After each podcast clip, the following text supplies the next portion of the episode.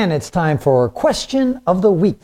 And this time it is from Lubov, who is a Slovakian, who asks Why is it that people are escaping racism in their country to come to the United States if there is systemic racism in the United States and if it's such a big deal?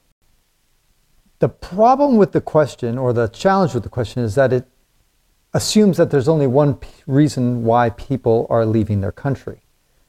And even if you ask them why you're leaving their country, if they tell you it's because my country is too racist, that's probably not the only reason why they're leaving.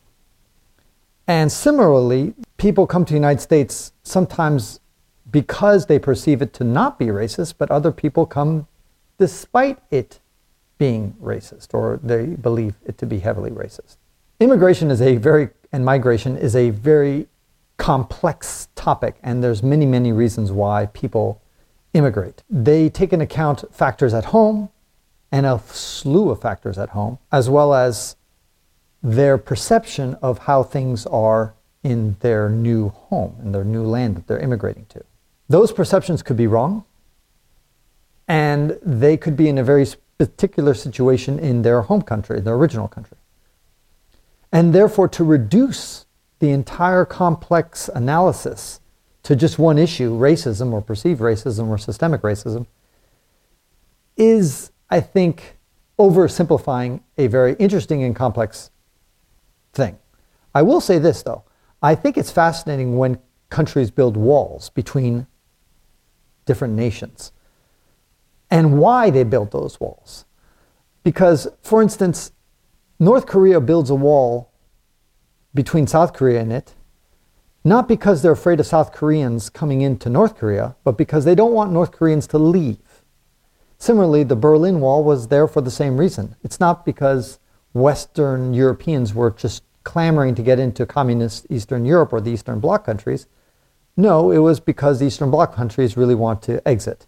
As, and meanwhile, you have other walls, for example, the wall that is between, the, the partial wall that is between the United States and Mexico, is there not to keep Americans from escaping, but rather to keep Mexicans and other Latin Americans from coming into the United States. Same thing goes with Turkey and Greece. Greece built a wall there to keep people from Turkey out and not to prevent Greece from leaving. And I think it is a huge compliment in some ways when a country actually decides to build a wall between themselves and their neighbor to stop their neighbor from coming in because it makes it signals saying we are an attractive place and we know it and so therefore we need to create a wall here because we're getting too many people coming in and conversely if they're building a wall because they don't want anybody to leave it's kind of admitting to the whole world we suck we're a horrible place to live in and we really got to force people to stay here because otherwise nobody would want to be here.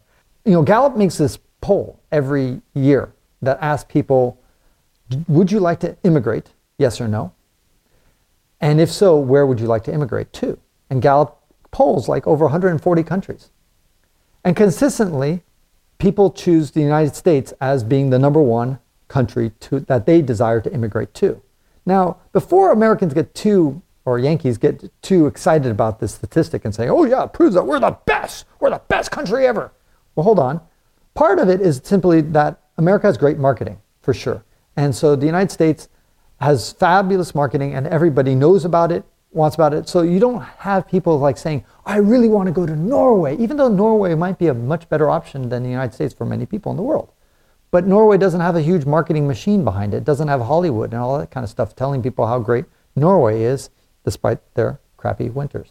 I've been to all 54 African countries, and everybody wants to come to the United States, despite all the George Floyd and all the other uh, stuff that we hear in the news about racism, systemic or otherwise.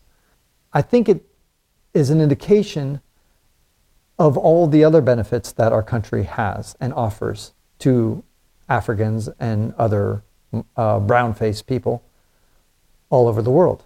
That they know intuitively that the United States is a welcoming place, despite our many, many failures and our well known disasters that we've had with regard to racism, and of course, our historic sense. But I think what Americans fail to do is they fail to understand how racist other countries are.